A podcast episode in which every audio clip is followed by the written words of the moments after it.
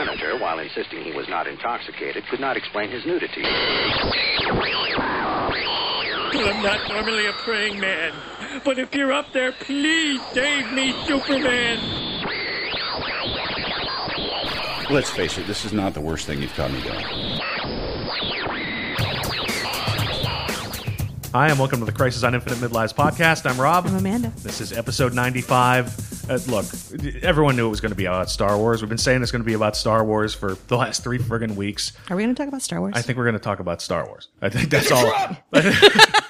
I think that's all anybody with a podcast that's even remotely geek. Hip hop podcasts are talking about fucking Star Wars this weekend.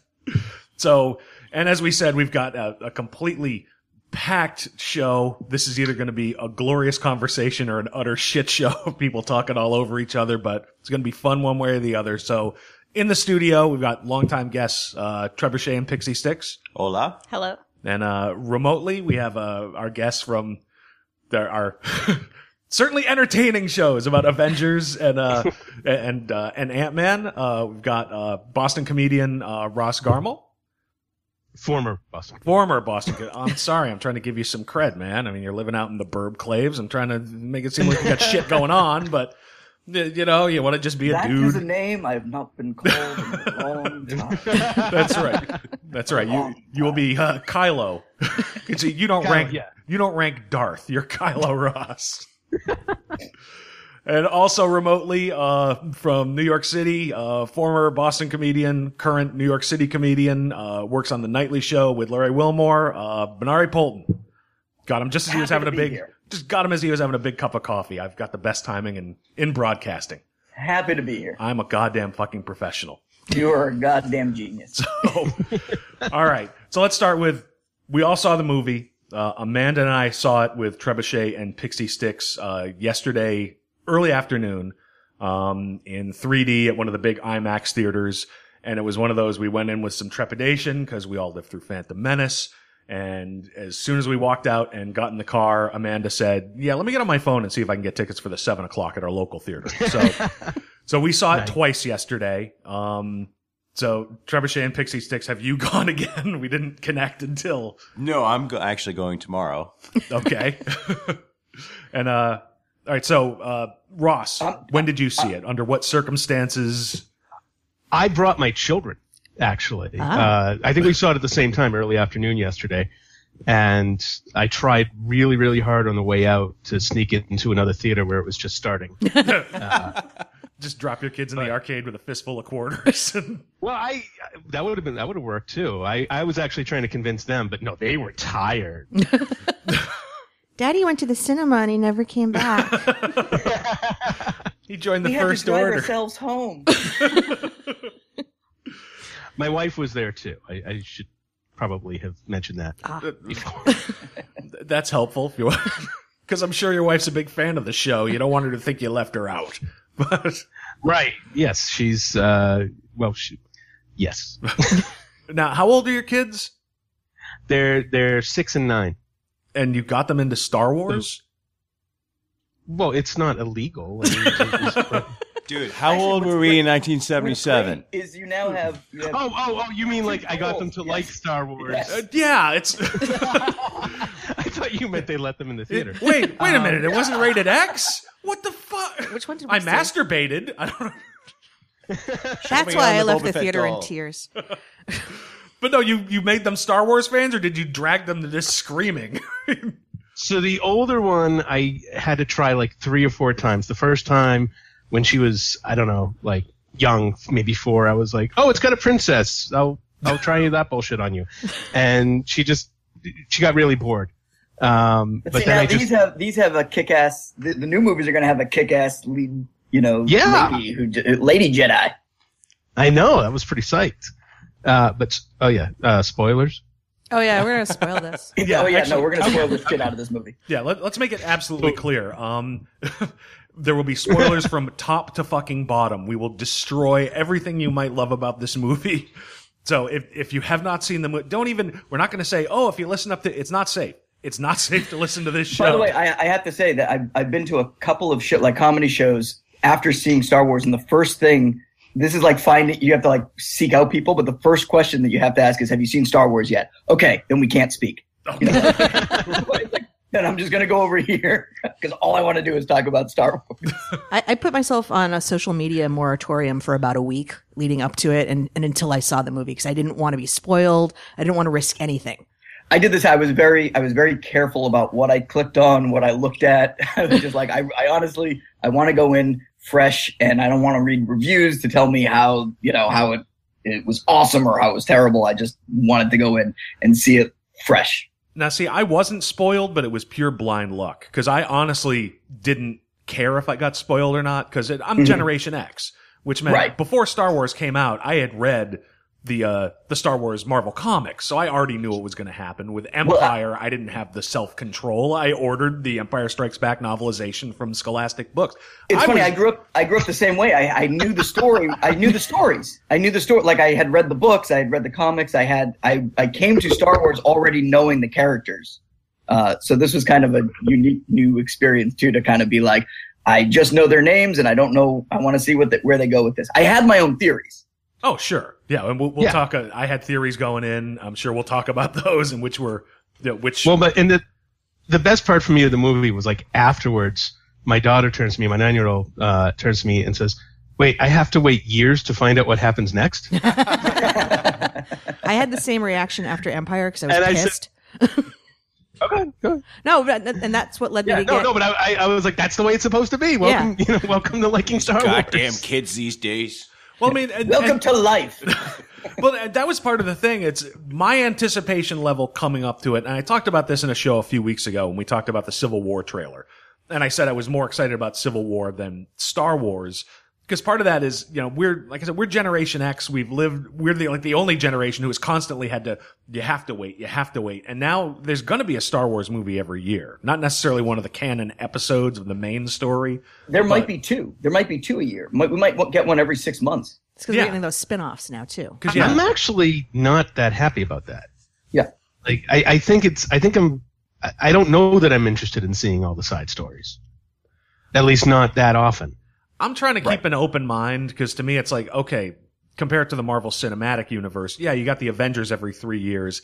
Doesn't mean I don't want to see Captain America and Iron Man in between. There, there may be depending on who they get to do them. There may be some validity to these side stories.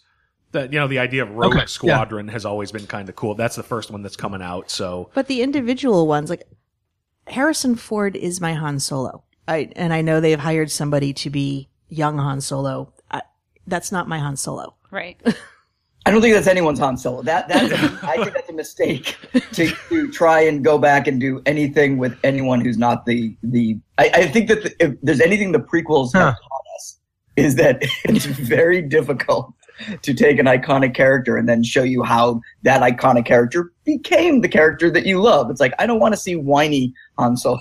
I don't want to see like young hipster not No. Harrison Ford Han Solo. No, you, what you'd see is is you'd see in the uh, Imperial um, becoming a stormtrooper Han Solo. right. either way, I think we should Which- start a hashtag. Well, not no, my Han which Solo. which we just saw with Finn. Like we just saw the idea of like a guy who was studying to be a stormtrooper who says Exactly. fuck it. Yeah. Exactly. So it's like if you're going to do that trope, I don't need to. It's like I know I know Han Solo's backstory. Let's go. I'm actually what I what I really like about what this has done is going forward. I think is the is the first recipe for success with Star Wars because anytime you're you're going backwards, unless it's like the Clone Wars cartoon or Rebels, which is actually pretty pretty fun, which deals with with like the outskirts of the characters.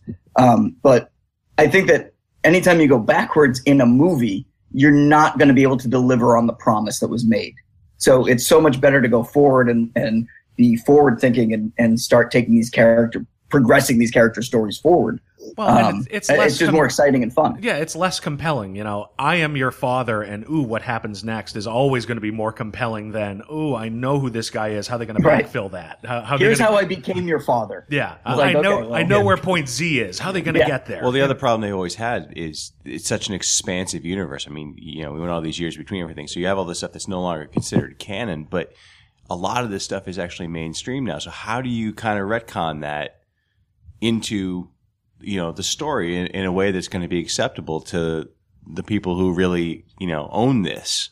Sure, and one of the one of the things with myth building, and I think one of the reasons why Star Wars, and you you say we're we're Generation X. I've always thought I was Generation Star Wars. Like I was born into Star Wars. I grew up with Star Wars. I you- define things by by like, oh, that was you know 1980. Okay, that's three years after Star Wars. You know, it's it's like that's how. Dude, re- Uh, remember when Lucas sued, sued the government because they called the missile program Star Wars? Don't call it Generation Star Wars. I can't afford that fucking lawyer.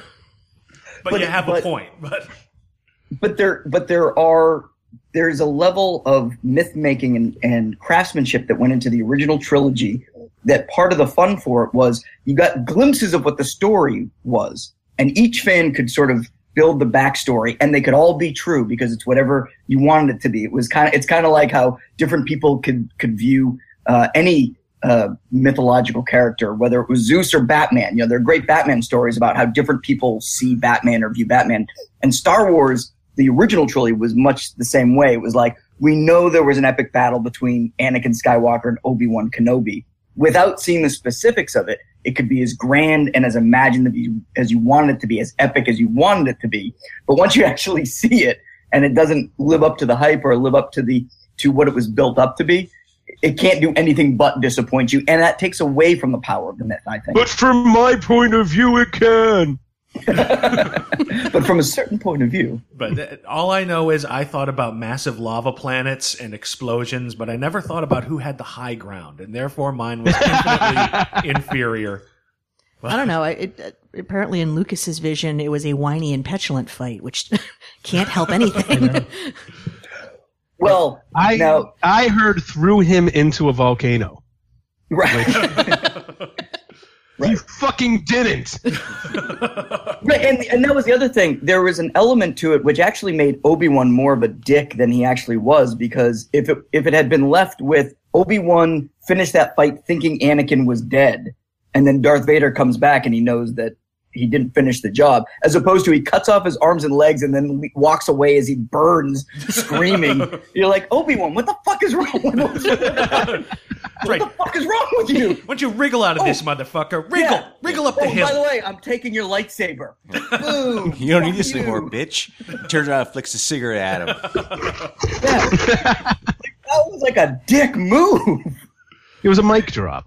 Oh yeah, mic drop where he's like, after everything that happened, as you walk away and he's burning, screaming like, "I, I'll get you!" Like, yeah, that can't come back to bite me in the ass. Nothing bad will come from this.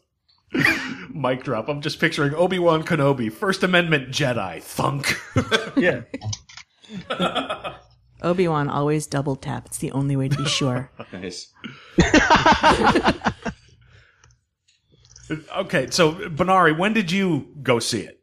So I saw it Thursday night before. okay, so- because that's what happens when you open a movie now. It actually opens the day before uh, Yeah. the, the opening. So I saw it. Uh, I saw the eleven o'clock show. We had uh, we had our holiday, our show holiday party for the nightly show, and a contingent of us, about fifteen of us, uh, actually left our holiday party to go see uh, to go see, including the host of our show. I was gonna won't say. I won't say who. Okay.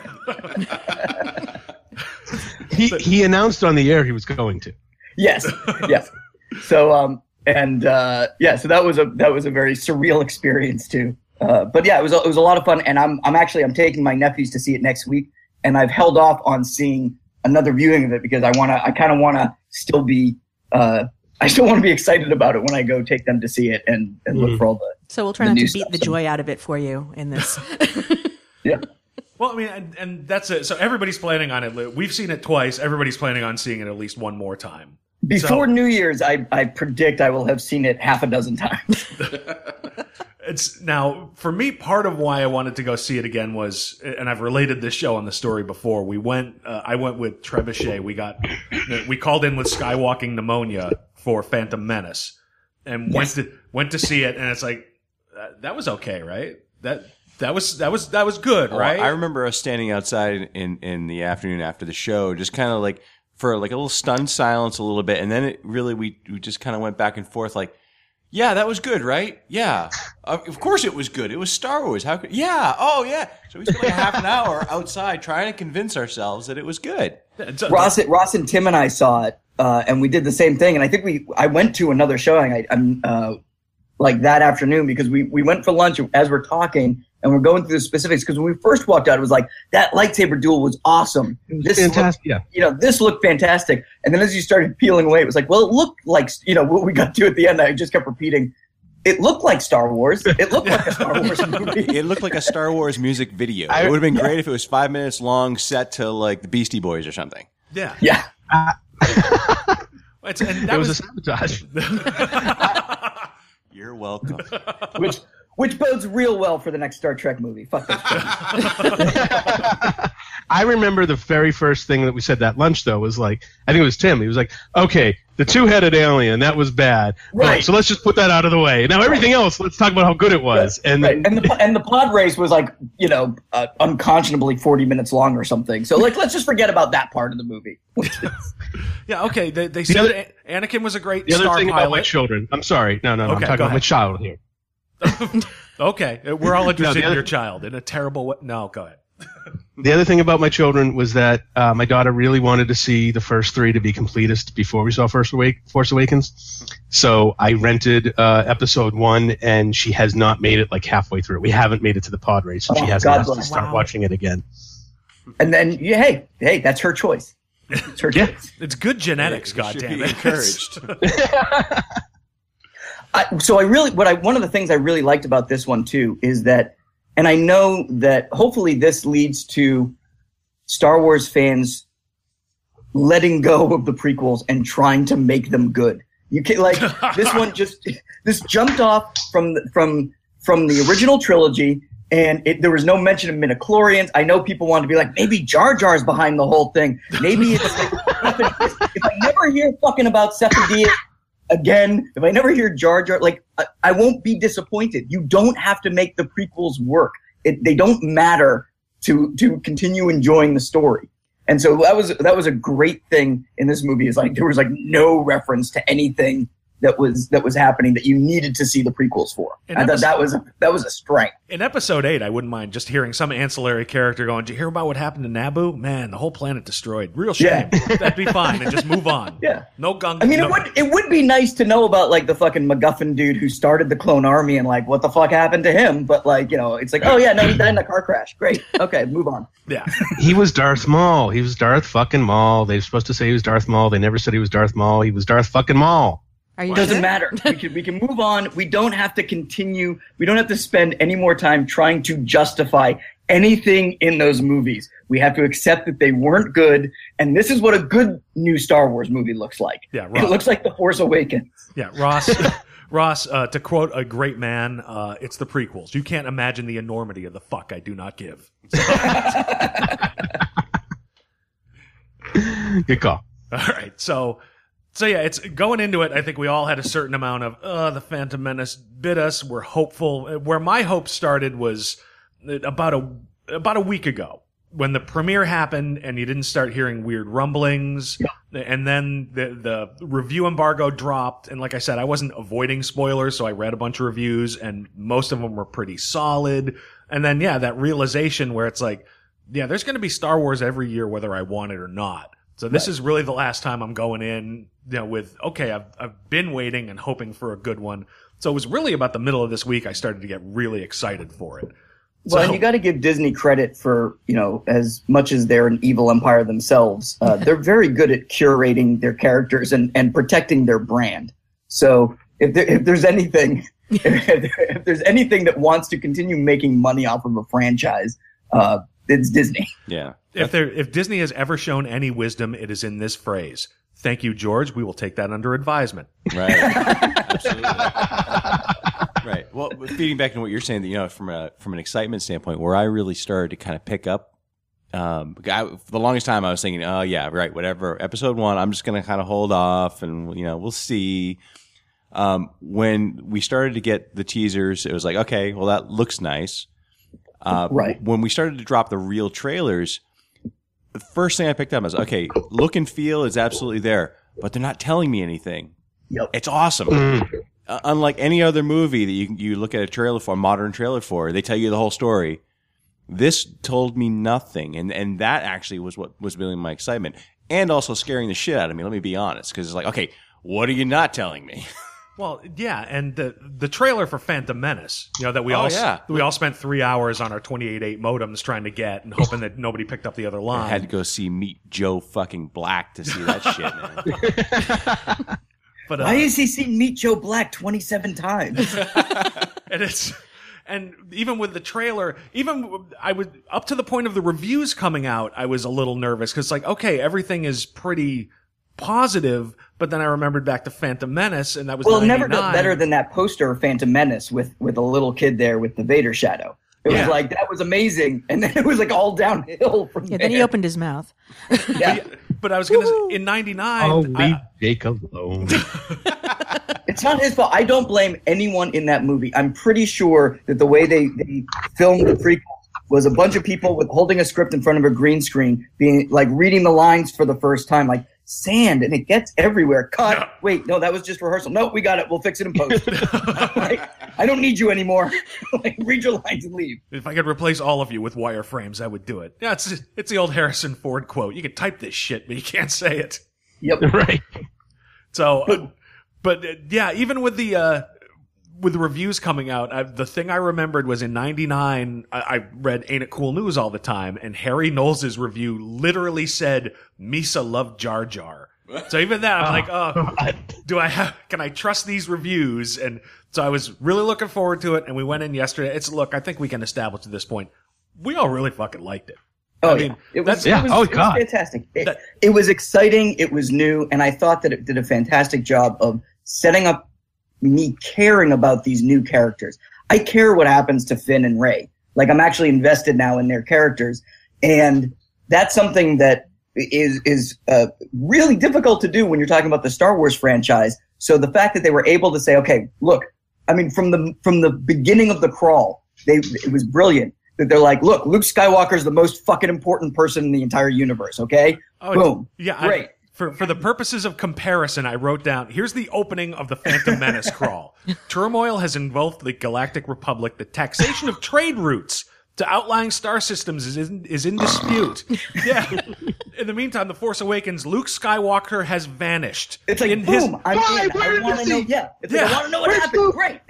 yeah, it's it just right from the beginning. It's okay. No, this is Star Wars, motherfucker. It's not this but weird it's political. also like, look, all the characters you love now are ancient beings, so we have to have new young people picking up the mantle and carrying on uh, the tradition. And I thought this did a the- good job of of bringing you know uh, the the the original fans in, and also being accessible and continuing the story in a satisfying way, uh, which which gave proper respect to everything that had come before, but also opening up the future for who knows where it's going to go. And I thought that's great.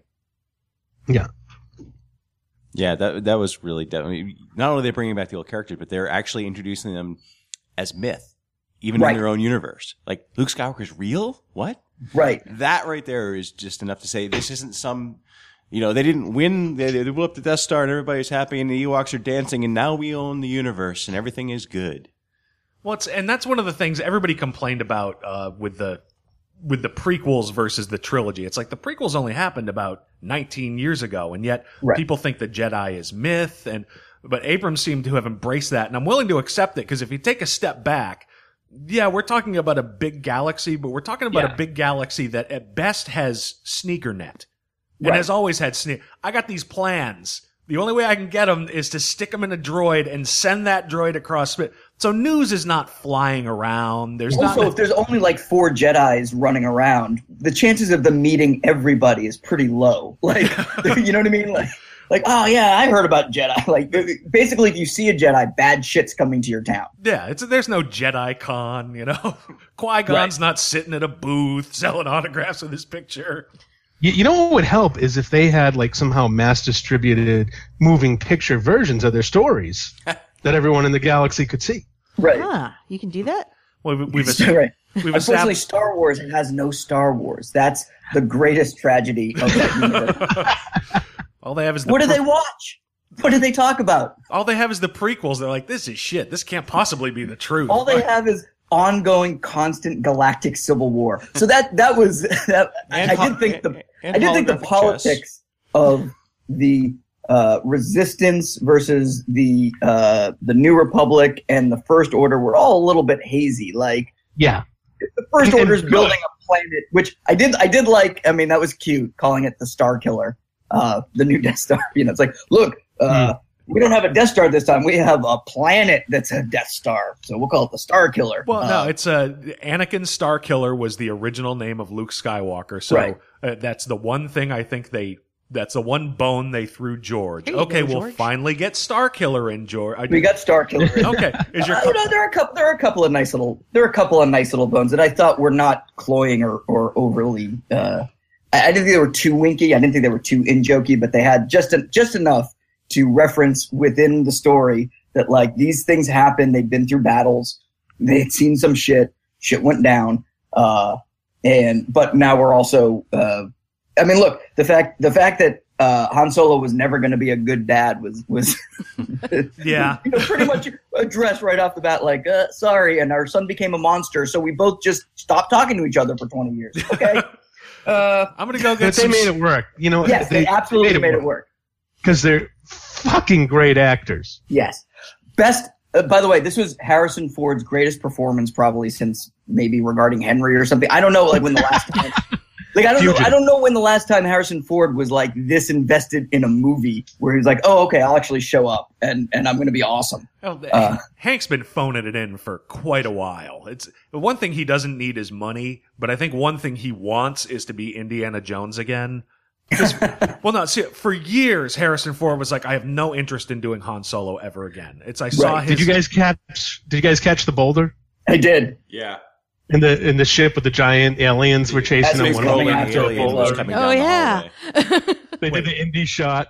Oh shit! I missed that completely. Yeah, he got he got an indie shot in there. I, I I, loved that. I thought that that was great, and that saved what I thought was more of a like a Star Trekky type moment for for Star Wars with like the aliens. Were you know that was Yeah, kind of like a But you know something, and I, I'm But- not going to take credit for this. I saw it online someplace. Um, that was there is a giant creature moment in every Star Wars movie. There's oh absolutely you need you need diet- that like random. It's just the best. Some of the best moments are just the random like oh by the way this is also a dangerous universe where like you're not just fighting the Empire like crazy shit's gonna come out of there and. you And know, and the fucking you know what I loved that like in, in the establishing shots in the beginning at, at, at not Jabu what is it Jack. Jakku. Uh, Jakku. Jakku that uh the bird like pecking at the Mhm. at the old Tie fighter. I was like, that's fucking Star Wars. It's just all this shit going on in the background. There's a there's a universe. There's a, a, a world they around. didn't, they didn't linger or like or or spend 10 minutes being like look at this and how cool this is it's more Yeah. just in passing here's the world I, one of my favorite moments was when she made her little fucking you know ready-made bread whatever the thing that popped up Yeah. in the- i was like oh these are the little flo- these little flourishes these little touches that made this universe real where she's sitting in front of a down at that, you know and she's making her own little so her own little meal Yeah. where it's like, oh yeah, there was a huge battle here, and now she's fucking stuck on this planet, and Yeah. Yeah, this Yeah. is everyday life. Yeah, it's this is this is a lived-in universe, and you don't need to know every detail. Of course, there was Right. a battle here. There was a thirty-year civil war that went on. Shit Right. like this is going to be everywhere. It's the blue Right. milk in A New Hope. That's what you get with no space internet. You just get shit faced on blue milk and have civil wars. oh, and can we just talk about the fact that BB-8 is fucking awesome? Yes. I fucking love that. Yeah. I love that droid. BB-8. I was scared as shit about BB-8. Of course, of course, but I think BB-8 is like, you know, BB-8. Long live BB-8. I mean, what a fucking it, it turns out that that extra dimension of movement gives him so much more emotion and ability to emote. And he really, yeah, he comes across like R2's little brother. Like just yeah. well, well, that's well exactly meaning how we and came across. Like the the little cute moment when BB-8 goes up to R2. It looked like a thing like, oh, every day he just goes up and is like, come on, play with me. You know, yeah. That's Do you want to build a snowman? and when he gives a little like when he gives a little thumbs up, you know, To to, Finn, to that Finn, was I mean, all those, all those little moments that that could have been really annoying just were so fun and and just gave, gave a whole Well, droid like personality. And then also you knew that that thing was there. It was a real thing. It Yeah. was right know, practical effects are made made it a, a huge difference and that was that was the first thing I noticed was was that the creatures were actually there. I mean, with a few Yes. exceptions, Mhm. obviously, but but they were actually there and actually doing things. Um, Well, like that that one where the Jawa thing was gonna, you know, steal BB-8 and she rescues him. I'm like, he's riding on a puppet. It's Right. a real puppet. It's fucking there. It's there. Yeah. Right. But that, that was one of the things I think as a whole, this particular movie just did really well is it, it really captured the soul of the original movies. Mhm. It felt Yeah. right. And, I- and I say, I, I know we, we talked about this a little bit there, Rob, but the one thing I was sold immediately when they got one thing 100% correct, the reveal of the Millennium Falcon. You Right. could not do no, that that shit. Oh, that's garbage. Boom. Okay, we'll take the garbage. Yeah, that's how Oh. you intro the Millennium Falcon. Yeah. I freaking belly laughed at that moment. It's like, yep, It's okay, that's jump. perfect. yeah. You don't even you don't even give it a Yeah. look. You don't even like it's not even like a background gag. It's it's there and like, oh yeah. That's it. And that's perfect.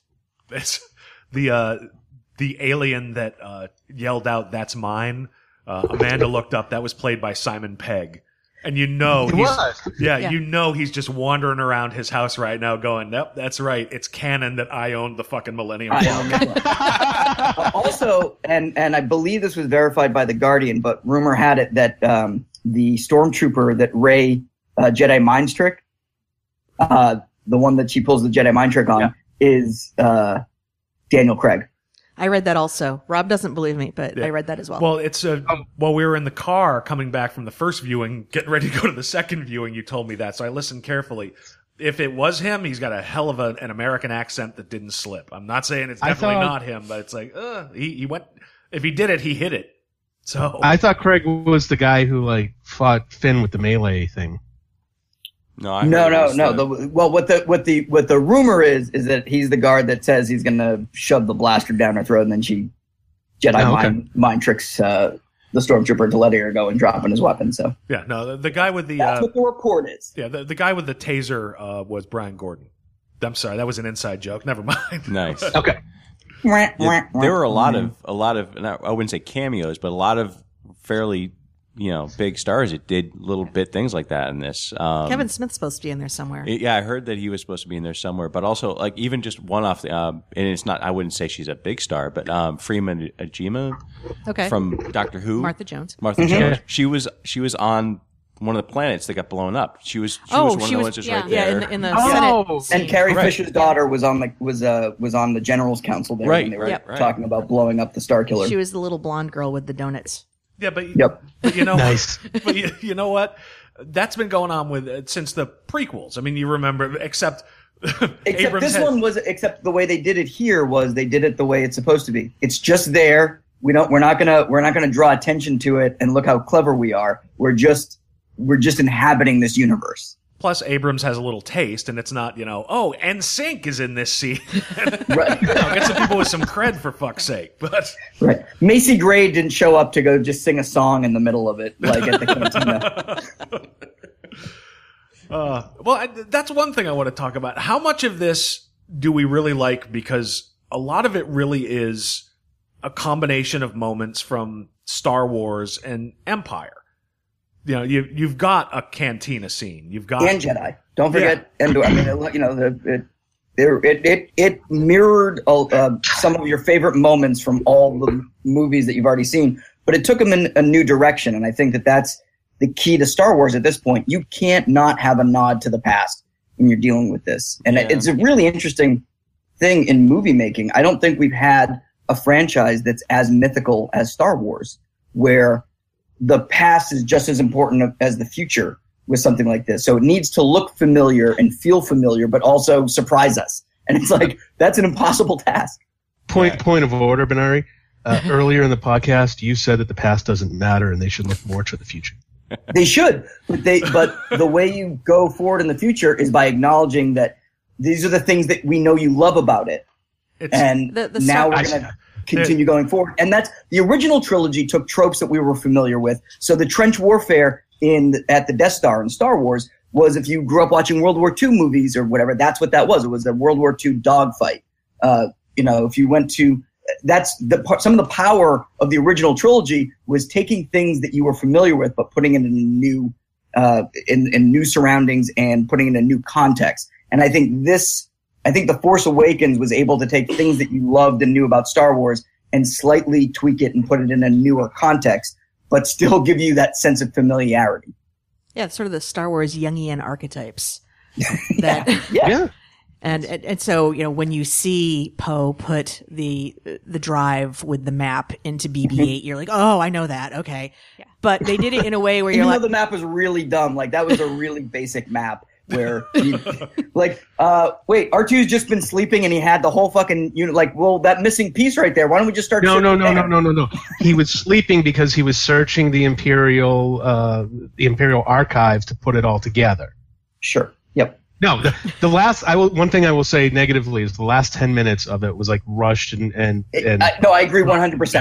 Agree 100. percent so you had to kind of figure out like, oh, that's that's what they meant by you know R two finally waking up at, at that moment. He didn't wait. He woke up because he finished the map. And I think the Max von Sydow character uh, at the beginning will probably play a future sort of. There's there's something there with with Yeah. that particular guy. And there, look, this left some good It'll be a mysteries. side movie. Yeah, th- but there'll be they left some good mysteries in terms of okay, how do we get to this point and what did this mean? That I think for now we have to give them the benefit of the doubt that okay, I think they're going to come through on that. I think they'll come through on that promise. Now, I, I took R2 getting the map completely differently. I took that as Luke left him with the map and with Yeah. some kind of instruction of you'll know when it's time to reveal where I am. If if things become this dire, if it goes this wrong, then you tell Leia where I am. Right. And I think that's part of hmm. what played into that fucking heartbreaking look when he turns around and looks at Rey and realizes, "Oh no, they had to come for me." This That's is how I took that scene that way too. I, I, I mean, again, you know, there's there's many questions of like, has Luke just been staring out over the ocean for like 30 years and like, whoa? waiting for the Highlander drone shot. Yeah, you but know, you know what? At least Luke brought himself somewhere nice. Like Obi Wan, you know, exiled himself on a fucking desert. And Luke Yoda's took the Shire. swamp. Luke's like, look, if I'm gonna live in exile, I'm gonna have a great fucking view. Fuck those dudes. My view is gonna be gorgeous. I'm gonna wake up on the fucking Green Isles overlooking an ocean.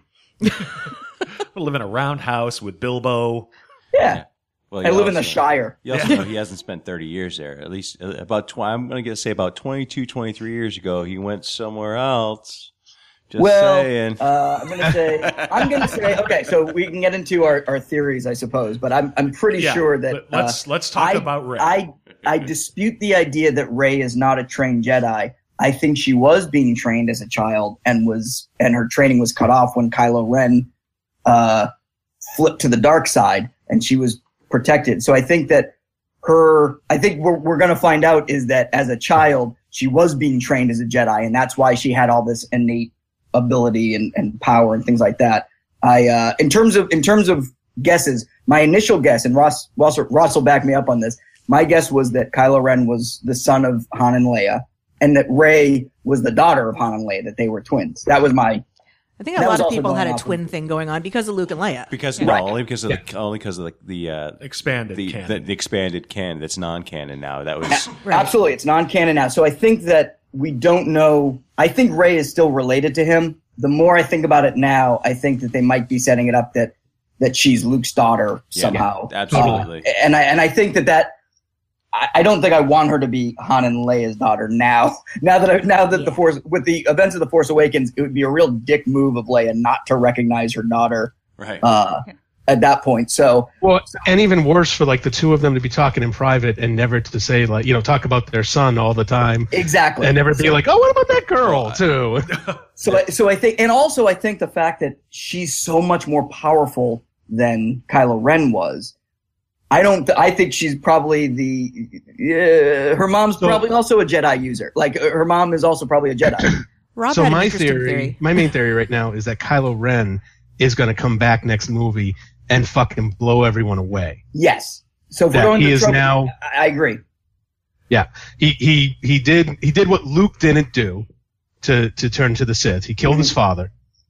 He uh and he the the Hobbit thing said that you know he's got to complete his training Right.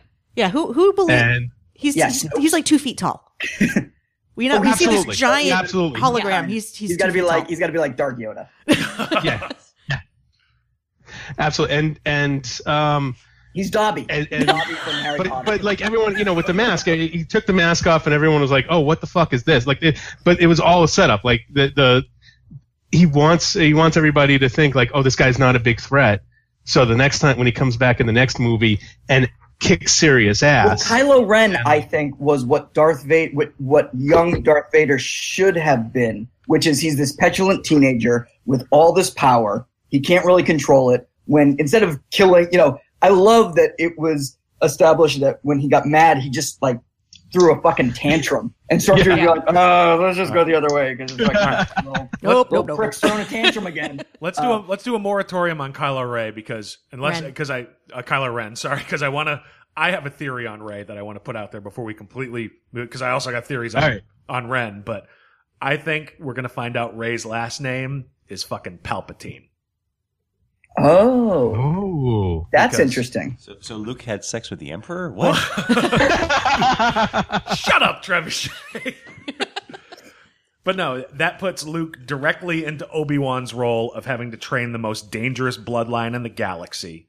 Rey gets the same darkness from her father that Luke did. And Palpatine almost killed each of the Skywalker boys, which means that bloodline is arguably more powerful in the Force than Luke and more dangerous. And since Palpatine has no history of being with the light side of the Force, showing a trilogy of the war within her trying to stay good would be even more tumultuous and Compelling. compelling. Interesting. I'm so I'm wondering because she's she seems to be more powerful, the, the potential to be the most powerful Jedi that we've seen, Sure. Uh, just innately with whatever whatever we know from the Force Awakens. Uh, I wouldn't be surprised if there's some combination of the two theories where it's a melding of the Palpatine Skywalker bloodline. so you're saying Luke really did fuck the Emperor? No, he he could have fucked the Emperor's daughter.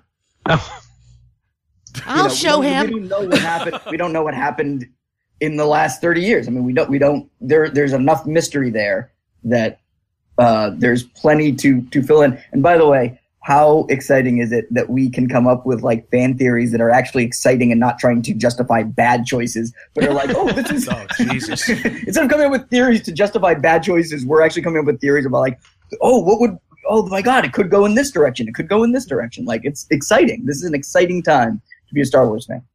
Yeah, it absolutely is. I- I- yeah, I can't I, believe I, agree, I agree that that Luke is going to be taking on sort of the Obi Wan Yoda role here. Um, like, I mean, he's more. I think he's more powerful than Obi Wan ever was. I mean, he's um, flat out wearing Obi Wan's robes when we see him at the end. Well, yeah, but I mean, I think those are also the typical. tho- That's the you know the, The style Jedi. of the time. Yeah, that's the that's sort of the the wizened Jedi master garb. I think there's an argument to be made too that Luke isn't her father because when Han talks about Luke Skywalker being real, like how do you not know who your dad is? Well, I think Star Wars has established that most of the main characters don't know who the Okay. fuck their parents are. All right, I, I just put that out there as, as a It's well established. You ain't my daddy, are you? filled with the worst parents in the galaxy. Uh, I gotta go out for space cigarettes. I'll be right back. yeah. People just leave again, again, again. I remind you that the that you know Han and Leia, arguably two of the the best, uh, you know, most innately good characters in Star Wars. When their son turned to the dark side, they were like, "Okay, let's never talk again." It's in Star Wars. If you know who your father is, you are fucked, burnt, and in the way. The only character who knew who his father was was Kylo Ren, and he's a fucking butcher. And Boba Fett. oh yeah. And Boba Fett. There you go. Now. But eh, no, but if if she was being trained on the island or wherever they were training Jedi, and then the training stopped, if if Luke had been present and not telling her, that's also a giant dick move. Well, they they also did uh, that little flashback scene that she had when when she was getting close to the, Yeah. the lightsaber. Right. She There was that flashback to the little behind. girl being She- left behind. she by was old enough. couldn't see. Right. if she was, if she knew Luke as a kid, Right. Yeah. I don't see. I, I I think there's something with the with the lightsaber, with the saber calling to her. Look, I I, I you have to have some connection to the Skywalker lightsaber because they're making a big deal of the fact that it was Darth Vader's, then it was Luke's, and she and and uh, Maz uh, uh, has this has that thing she says about like how, the story of how I got the light like the lightsaber because that's the one he loses in Empire. Yeah. Yeah. So it's the you know this is this is the most potent. You know, if they're setting this up to be the most potent Jedi weapon in the universe. That's that even Luke didn't have on him, and it's calling to her to bring back to him shit. There's got to be some connection between Luke and Rey. Some connection. Yeah, and everybody sort of sort of takes it on faith because uh, the one argument Amanda and I have been having is why would you send this person who came from out of nowhere for all intents and purposes to go Why didn't collect Leia go? Luke? Why wasn't Leia on that ship? Exactly. if Leia's been searching for, I, I had a problem with that, and I'm, hopefully they'll explain it. But I was like, I'm like, uh, Leia just spent the last 20 years looking for Luke, and then she's like, I'm gonna go send this person I don't know, and and this now fucking grieving Wookiee. and, and, and drowsy R2 to go to go find I think it's because she can't make it The up the Iowa steps. She, Well, she can't make it up the steps. I mean, she wanted to go, she but does she's have a got a bad smoker's voice. She, she's been, Chewbacca can fucking carry her. And she has a resistance to because run. she's the general and they need her with the resistance, which is neither the rebellion nor the government, and that makes no sense. But and still, why the resistance her. needs to be in the New Republic for the first. Uh, the politics are hazy. Yes, but she's in charge. She can't. She can't just disappear. She sends. She sends soldiers because she's in charge. Because Yes. that's what generals do, I will buy that. and you should know that. I will buy that. Yeah, except that's not. Except in Jedi, generals were like, "I will lead the attack on the Death Star. I'm going to go to." And they were all fucking general. General Solo, you've been in Carbonite for three years. Now you're a general. Okay, 'Cause they Hey, were the Lando. Calrissian, you betrayed your best friend. Set all of this into motion. Now we have to put all of our resources into rescuing Han Solo, and now somehow Luke Skywalker and an enslaved Princess Leia. You get to be a general too. Congratulations, oh, General. Everybody's a general except for you. They You're handed a out titles. You're an admiral. No, they, were- they were the rebellion. All they had to give was titles. That's true. yeah, it's like stock options to start up. Now, a theory that They were out. Of, they were out of medals. That's why Chewie never got his medal in, St- 'Cause in he's a Star Wars. They seven-star only general. had two. No, because they only had two medals. We couldn't afford to make another one. Sorry. Uh, Chewie will make you uh, emperor. You're emperor. a, a theory that she is of the Skywalker line is that she has Anakin's savant-like understanding of all things mechanical and piloting. Right. Yes. Yeah. but she didn't say yippee, Yeah. and that good for her. No, they they saved that for um, Finn. Yeah. Yeah, Actually, there yeah. were. I did. I was counting the number of times that uh, Poe and Finn were just like woo, and uh, it was like three times too many. let, let me just Yeah. and actually before we go back to to Kylo Ren, let me, I want to talk about Finn for a minute. I think he was probably my favorite character in the movie, and only Oh, because great. he was he is as close to being one of us. Like how if any of us was caught in this situation, he's as close to being one of us. And I think that was supposed to be Luke's role in the original trilogy, and God help us, I think it shows how George Lucas feels about us. I think that was Jar Jar's role in the fucking prequels. but Well, no, I, I think that there's a POV.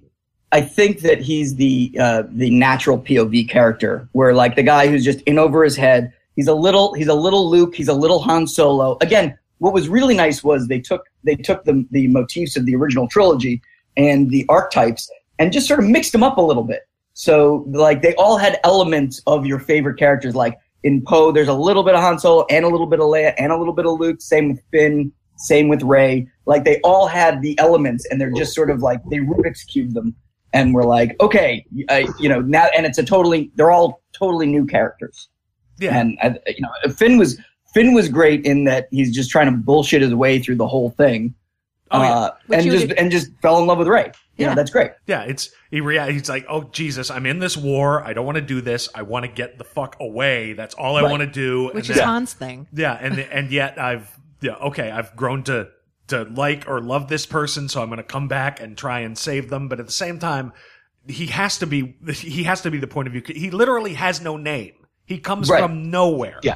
Now, and all the while he's doing what any one of us would do is, okay, be brave, be brave. Now, d- d- be cool, be cool. I am being cool. It's, I'm telling myself, for Christ's sake. I'm trying to sneak past 5,000 Yeah. stormtroopers. What's wrong with you? Oh, He yeah, had and- some of the ju- best lines. And his George. con- and his conversation with BB-8, you know, just like, okay, I'm not with the resistance. Okay, but you've got to help me out here because I will promise. Like, like all. I mean, fantastic. He's just and and, and his his conversation with with Han when they go in and it's revealed that he's a sanitation stormtrooper. Where it's like, so what did you work? Yeah. He's like, what the fuck is wrong with you? He's like, just use the force. That's not how the force works. Like that. That and, and that just back and forth was so satisfying on so many levels because great. It's great character work, uh, but it's also like that must have been what it was like talking to Han Solo 30 years ago. Like. Han Solo's having a conversation with who Han Solo was Yeah. 30 years ago. and just the, the great almost fan like reactions. Did you see what I just did? When he Yes. Yeah.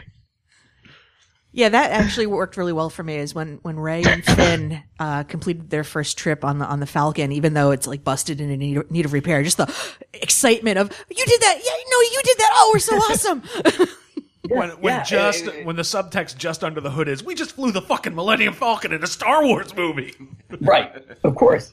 And I thought they did they did a great job with Poe too, who uh, you know the first the first meeting when he when he's face to face with Kylo Ren and out of his mouth he's like, okay, do you talk? I talk first. You talk first. Like that. just that. Yeah.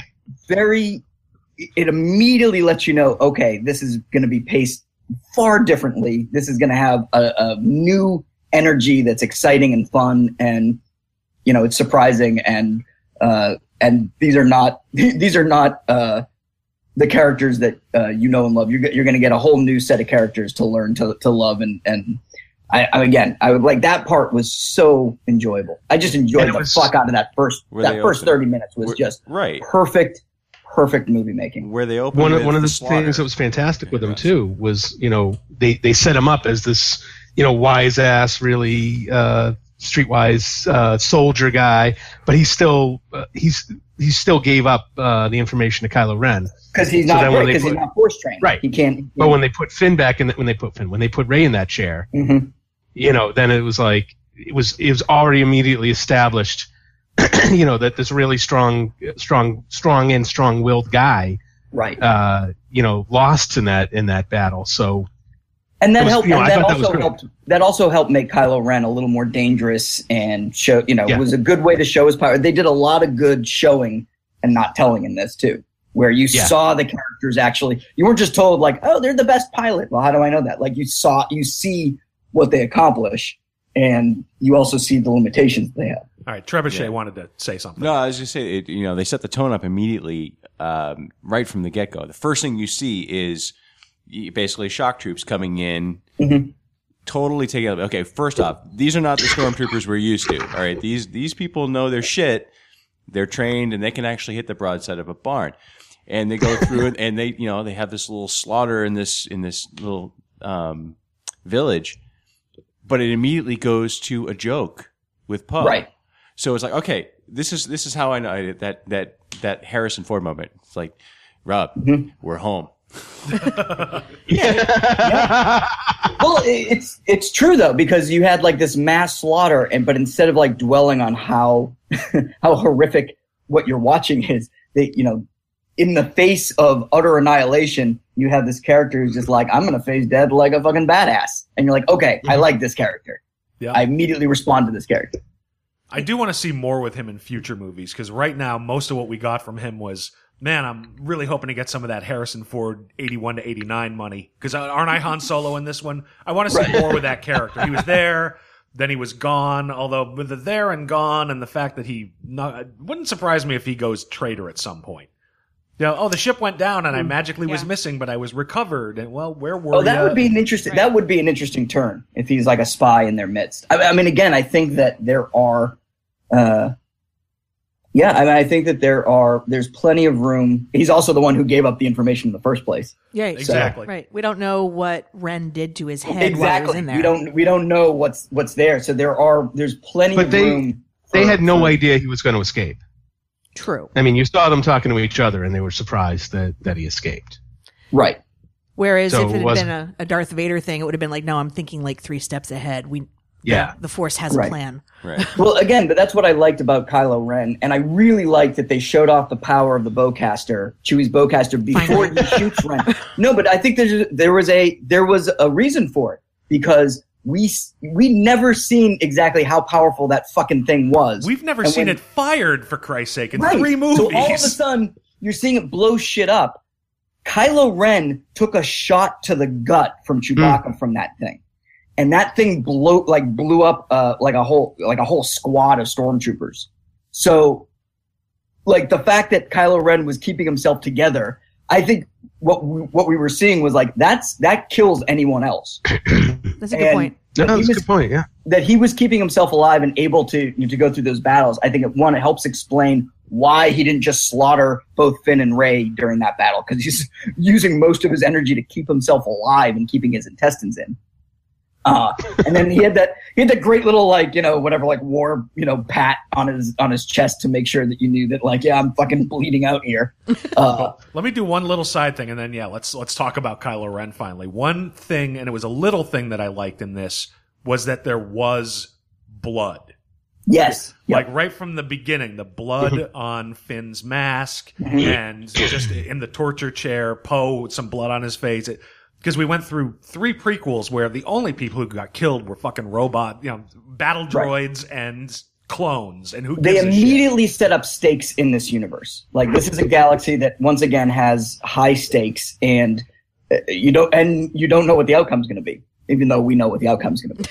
Right. Yeah. Well, that's the other. you know, That feeds into the the new the.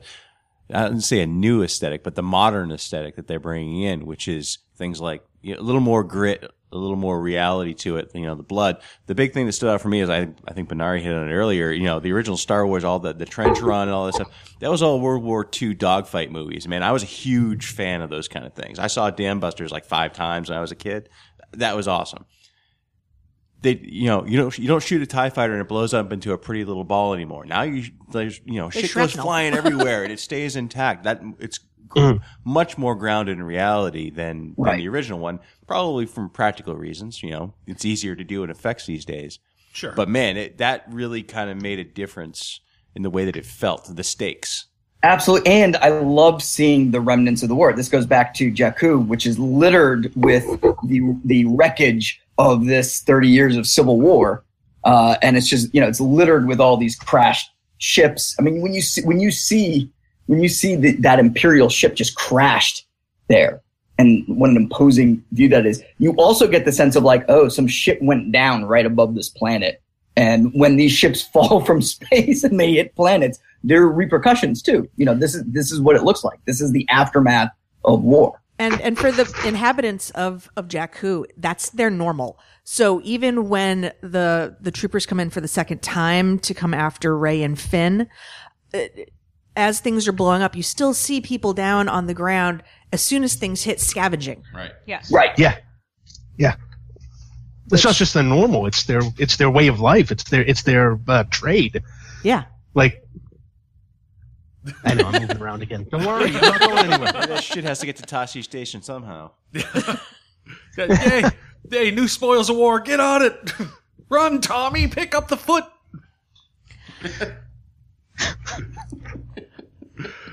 All right. So, all right. Let's let's talk about Kylo Ren because arguably with the big thing that and fuck it, we're split. This is the character that killed Han Solo, and I, I am wrestling with whether he is a strong enough character at this point to have really earned that. No, he's not, No. but he's Han Solo's son. Uh, and I think that that's that's what I mean. That's why it was important that it's a it's it's part of that mythic trope of fathers and sons.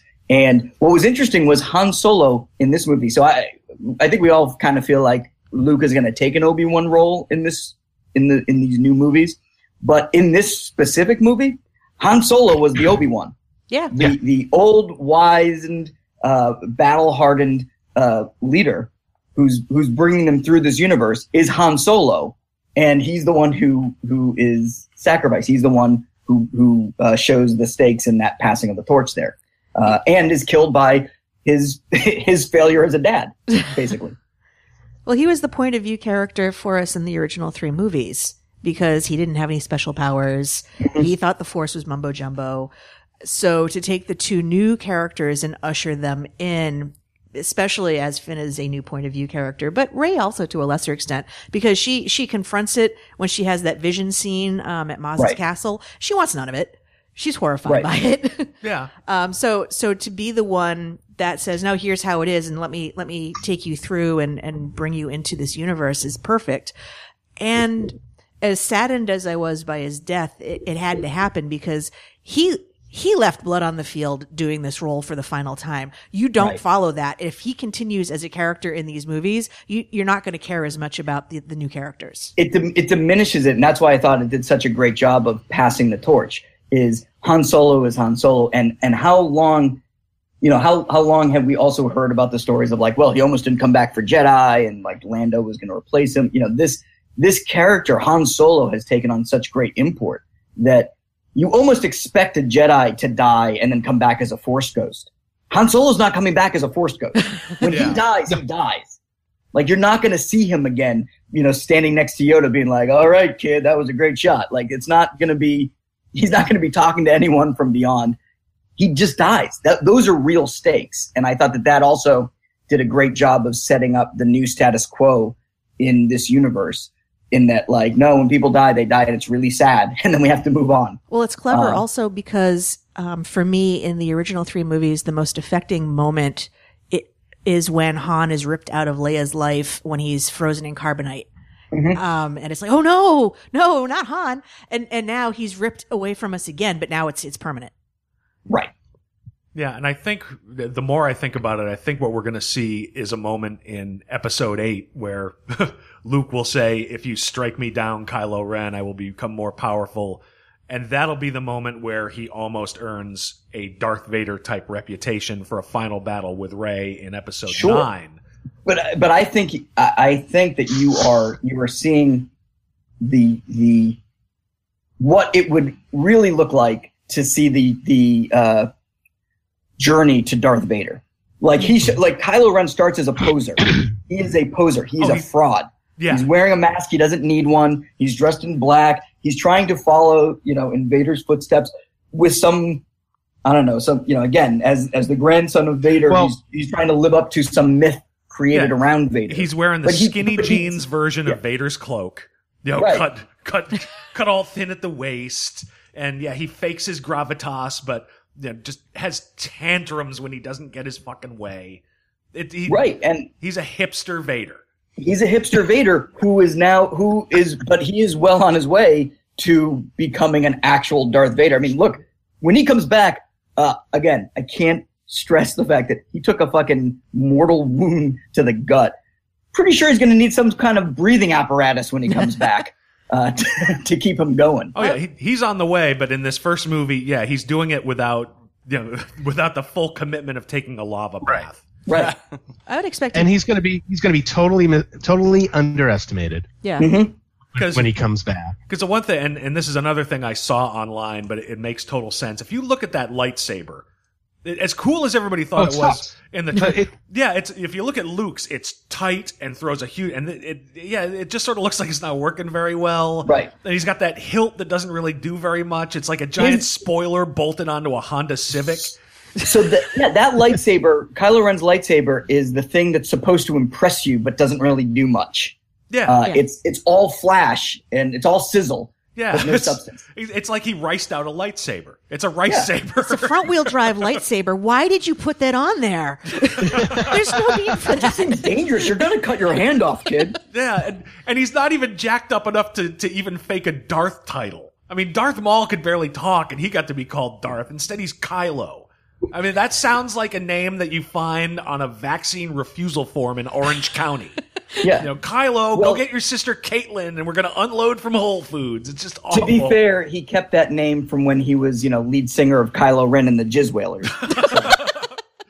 Oh, and all the groupies. Fuck me, Kylo. You're an animal, Kylo. I did like I did like when it was revealed that his name was Ben. Right. I I was really- just going to I say enjoyed that, Yeah. moment. That yeah, I'm sure you did. Uh, Ben, no, I, did. I like I liked the uh, I liked that you know you again that that little nod to the past that that we know why he's named Ben. Uh, but also like it's nice that they take on different names. You know that it's that this idea of your name is important. The Skywalker name is important. Han Solo as a as a mythic character was important. There were legends of Han Solo.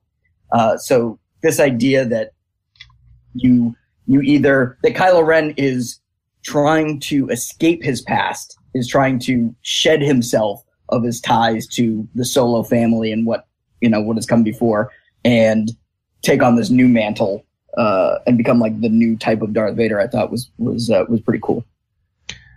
And as an early appearance, it, it kind of makes sense that he would be that way. You know, it's I've committed to this is what I, this is the identity I've chosen as a child trying to find his way. Yes. To to speaking to the melted mask of Darth Vader, saying I feel calling toward the light side, but I've committed. This is who I am now. Yeah. So No, I mean, well, the- and that was the whole thing when he when he talks to Han Solo and he and he says, you know, I'm divi- I, I'm I'm torn. Can you help me? You know, and and Han Solo, of course, thinks he's he's asking for help to to go move back to the light side, and he's not. He's Right. asking for help to complete his journey to the dark side. right.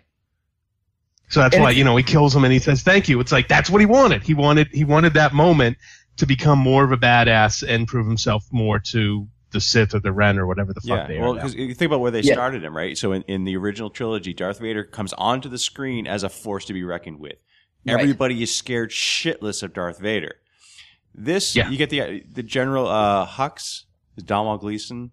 Yep. It's just kind of mm-hmm. like whatever, dude. You know, he's he gives him no respect at all. He's there because Snoke has sent him to be there, but he he he hasn't. They're they're not afraid of him.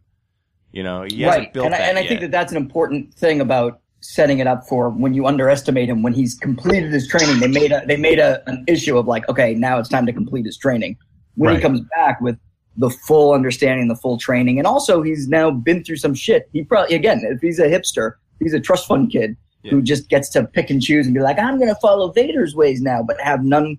You know, he didn't have to earn that title. Now he's sort of been battle tested and has has started to understand the sacrifice that it really takes uh, to to fully embrace the dark side. Um, I think that that's that sets him up to be scarier down the line if they if they if they you know do it right, um, which is great. Yes. which, is- which is great to see. Um, because I thought the villains were probably the weakest part of this movie. I didn't think that they were a real real enough threat, and I'm sure that that's sort of part of you know getting us back into the swing of things and Yeah. and whatever. See, I- um, I think you're supposed to underestimate them, but I, I didn't think Star Wars was like about. I mean, Darth Vader became iconic as soon as he hit the screen. There was no villain in here who I who I even Kylo Ren. You know, the look is sort of generic. It's not. It didn't have that. Uh, didn't have the gravitas of a Vader. But Darth Vader is the single most iconic villain in fucking movie history. Sure. so I'm sorry, you know, excuse me for not living up to that. but I think that, that they played into that. That's what I'm saying. I think they Yeah. knew that, understanding that, and instead of trying to recreate that, they play right into it and give you a villain who all he wants to do is become as iconic as this Darth Vader figure. Which, by the way, and this is like a nitpicky thing, did Darth Vader at the end like go to the Force and become like a happy ghost with like Yoda and Obi Wan? Don't you think at some point when fucking his grandson is being like, "I'm going to go to the dark side," he would show up and be like, "Oh no, no, no, no, we uh, we got past that. We fixed it. We fixed that one." Uh, it's like you're fucking No, shitty ghost granddad. No, Ben's not strong enough to see to see the Force ghosts yet. Yeah. Oh, that's I think that's the implication is he he's he's like those kids that play at witchcraft.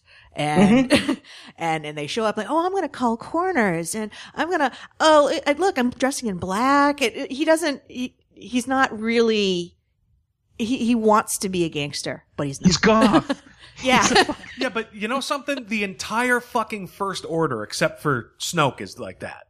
You know, uh, Yeah. the, the general was a fucking redheaded millennial. If he was older than 28, I'd shit my pants. And he's in fucking charge. You know, and they're, all of them are overcompensating. We all know that the Empire was supposed to be the Nazis. They didn't get big red banners and chuck up a Nazi salute. They, they're overcompensating to show, look, man, we're we're seriously into the We didn't just build a Death Star. We built a planet, a Death Planet, a star. Like, I mean, like, you could make the argument that the villains in this Star Wars movie are a condemnation of the generation who grew up with Star Wars and tried to, and maybe didn't succeed in living up to those expectations, who were just a pale imitation of the original. Oh yeah, but uh, Kids I'm- today, huh?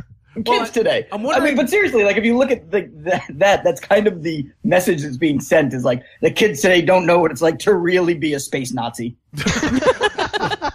Well, it, it certainly, yeah, the overcompensation of kids who've grown up in 30 years of stress-free peace under the Republic, overcompensating with their rebellion. But it's, I'm wondering how much of this is going to wind up being an indictment of like serious right wing ideology. Cause the whole thing stinks of we've got money men who are somehow bankrolling this monstrosity, even though now you're supposed to be the plucky rebellion, you know, who's fighting against the Republic. You know, we've every stormtrooper is a oh we get them while we're while they're young and separate them you know separate them from society. Is there a more on the nose analogy for fucking homeschooling?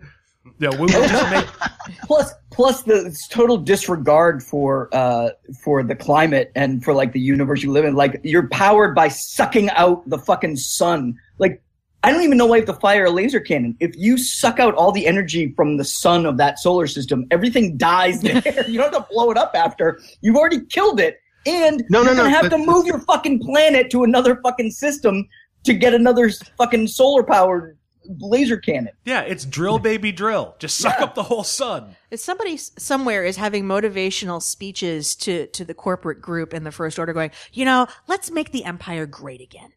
Can we do that? Because you know the the Resistance, they're they do drugs and and and they're rapists, and I, I They- think they go out in the woods and they they go out in the woods and they commune with trees. That's right. But it, if climate change is real why is hoth still frozen And you know there's a billionaire behind all of it because the new stormtrooper uniforms and weapons all look like they were designed by Steve Jobs. It's all Sure. white and smooth and pretty. Endor was a false flag. Yeah. We're gonna find out that we're gonna yeah it's it's the Empire by way of Super PAC. We're gonna find out that that Sn- that Snoke is actually like Mon Mothma's brother-in-law who thought he was gonna have a sweet spot in the fucking Republic. all right so who do we think this snoke guy is I, I Gollum. uh, a specific person. I aside don't know. from aside from Dobby slash Gollum slash slash fucking a dark elf. I think we're gonna find out he's in the same race that Maz, what's her face, is people are. She d- he did look like a uh, he did look like in that vein, which would also make him tiny. Yeah. uh, which is great. Oh, he's he's definitely tiny. So There's I if there were if Vegas had odds on how big Snoke was. never tell me the odds. Never tell me the odds. I love that line. I don't know. I always kind of do it and then figure out afterwards. Yes. But yeah, it's I'm God, not. he had so many good lines in that in this movie. It was it was uh I didn't want to believe Force works. I, I didn't want to believe that Han Solo was going to die, but I think it was somewhere around the uh, the time where he uh he was in the Falcon. They're flying, and she like pulls off the uh she she's like, oh, I bypassed the coupler, whatever she did, and he like looks at her. I'm like, oh, he's gonna die. Because he gave her this like it was this like perfect moment. It was really it was like oh that was a real genuine emotional reaction and ah shit. Can I say can I say He- one thing like about, too about fairness right though? Uh, Why ahead, is Ross. Chewbacca still the first mate? That's a good question. Because in Shouldn't Chewbacca's he be the mind, fucking captain? in his mind, he Uh, is. He flew. He he he flew the Falcon to that. Uh, he was he was the one she flying. was in the pilot's chair. Yeah, Ross She is was right. in she was in Han Solo's chair, and he was in, he was still in his own. Oh, well, he's a Wookiee. I, I would have liked to have seen some scene where Han. Wookiee lives matter, man. but I would have liked to have seen a scene where Han told Chewie that the, the, the scene where Han was offering Rey, it's uh, maybe I'm offering you a job. Right. It, it told us how much he was impressed by her. I I would have liked to have seen where Han was saying the same thing to Chewie because yeah, it seemed like she slotted herself into the pilot chair awfully quick when Chewie should have been unmanned. He had a life debt to Han Solo. Now the the point of his life is now sort of adrift. So unless there was a specific, yeah, you know, I can I can see her, you know, being you know a backup, some something to show how much she meant to him for Chewie to Look, say. it's Fine. well established that Rey is racist. Okay, Rey is short for racist. Uh, she doesn't care much for Wookiees. She's forced to, uh, you know, fly with Chewbacca. It's like a it's like a buddy cop pairing. All right, she she hates Wookiees. Uh, Han died protecting Chewie and her, Hooch. so now Chewie feels indebted to her because that's what Han wanted, but he doesn't like her. She doesn't. You know, they'll learn to work together. She she's unhinged. He's the old hard ass. Uh, but you know, somehow they come together and they take on the uh, the Galactic Empire. Is it just a couple of days before his retirement? for this shit. Minari, are you saying this is red heat in space? Yeah. Who gets to be Jim Belushi in this shit show? Uh, Jar Jar Oh, when he comes back. no, no, no. Uh, I do know. I do think that there is uh, there is something nice. There, they had like those nice little moments for Han. I did want though a little more than a hug with Leia after not seeing each other. Like they could have kissed. Like I don't think that that was that too much to ask for. Like it's just something sweet. Give me give me something more than like the sad hug. Throw Han the long tonsil, for Christ's sake. Yeah. This Also, I was like waiting for it, and it's fine that they they didn't do it. But I did want that moment, like when they were looking at each other. I was just I was waiting for them. They didn't have to say. I, No. I just no, wanted them to just be like, you know, just a nod, like we know. Uh, I, I was waiting. I, and- I thought I thought one of the things that was nice about it was I, I think that would have telegraphed too much that he was dying when he got to that planet. Oh, really? It didn't. It didn't telegraph it when he was like, "I'll take her down there." Like it's too dangerous. I'll take her. Okay, Like, you're not coming back. I, I to me it wasn't telegraphed until he w- until they went in. oh, until he told Chewie, like, "I'll meet you back here." No, he won't. No, no, Well, that yeah, that, that was a tough that was a tough moment for me because you know having grown up with the Han Solo of Empire who turns the corner and say oh Darth Vader doesn't even stop and thinks just slaps leather and throws Yeah. down. Uh, yeah there's a there's a certain amount of question as to whether it's weird they they did a good job with the writing there's a question as to whether Kylo Ren is fully indoctrinated to the dark side but you know as moviegoers we know there's two more fucking movies of course he's on the dark side you have to shoot him Han and But it was that's going to me- make it more difficult to accept. Do you want Kylo Ren to be redeemed now? He just killed your favorite fucking No. guy in the universe. no, He's I the most hated not. man in I fandom. don't- I've, seen, I've seen the redemption story. right. I don't want Kylo Ren to be redeemed. I don't want that to be the I, point of I think that he's beyond redemption at this point. Like, Yeah. I think that, that there's something very different about this because he, we don't just hear about him killing it. We watched it happen. Yeah. He killed our child. Kylo Ren killed our childhood. well, So the that's the other thing though, Rob, is you know, it's the, he's, you're not a dad. You know, it's, it's right. real. Why? What have you heard? God. that you know of? That you know of. It's real easy for you know Han Solo to just kind of be like Darth Vader's nothing but a fucking villain, and I'm going to shoot him if I can see him. right. And you know, he's he's older, he's wiser, he actually has some emotions now, and to him, it's it's his kid. And and Leia made the big point about Yeah. bringing him back. Like he he totally wanted to just treat him like the villain, and and Leia kind of reminded him, no, he's your son. At the end of the day, And if anyone could bring him back, she says, like Luke's a Jedi, you're his father. yeah. Uh, Yeah. At the end of the day, what kills him is trying to do the right thing, and that's that's how he got involved in this story to begin with. He didn't want to be a part of it. He ran away, but now, yeah, he he's coming No, no, back. no, no. At the end of the day, what killed him was listening to the woman. It was beauty that killed the beast. See, because I was just going to go with um, children are death. So It's true. Children will literally and metaphorically kill you, but also literally, actually kill you. But I'm absolutely with Ross on this. I, I think he is beyond redemption because even looking back at Darth Vader, he tried to kill his metaphorical father and was unable to, which I- led I- him completely to the dark side. Again, I think there's a really interesting story storyline here with Kylo, which is that Darth Vader had good intentions. He- Darth Vader was the, you know, hell is paved, uh, the road to hell is paved with good intentions. Kylo Ren has bad intentions from the beginning. He just wants the power. He just wants the status. And it's all unearned. And, you know, the, the first thing that he does to earn the, the, the mantle of the dark side is to kill his father. What a shitty, what a piece of shit. yeah, Kylo Ren, what a piece of shit. That's what the next movie should be. What's that on his fucking Episode eight, Kylo Ren, what a piece of shit. Yeah, that's how that's how this, this the, yeah that's how the next scroll starts. Kylo Ren is a piece of shit. but I, I, I guess the level for me, I'm, I'm going to There's cop to your this. I'm going to cop to this now. I, They'll kick us off iTunes. Go ahead, When- Amanda. when Han Solo died and, and I saw it coming, I cried.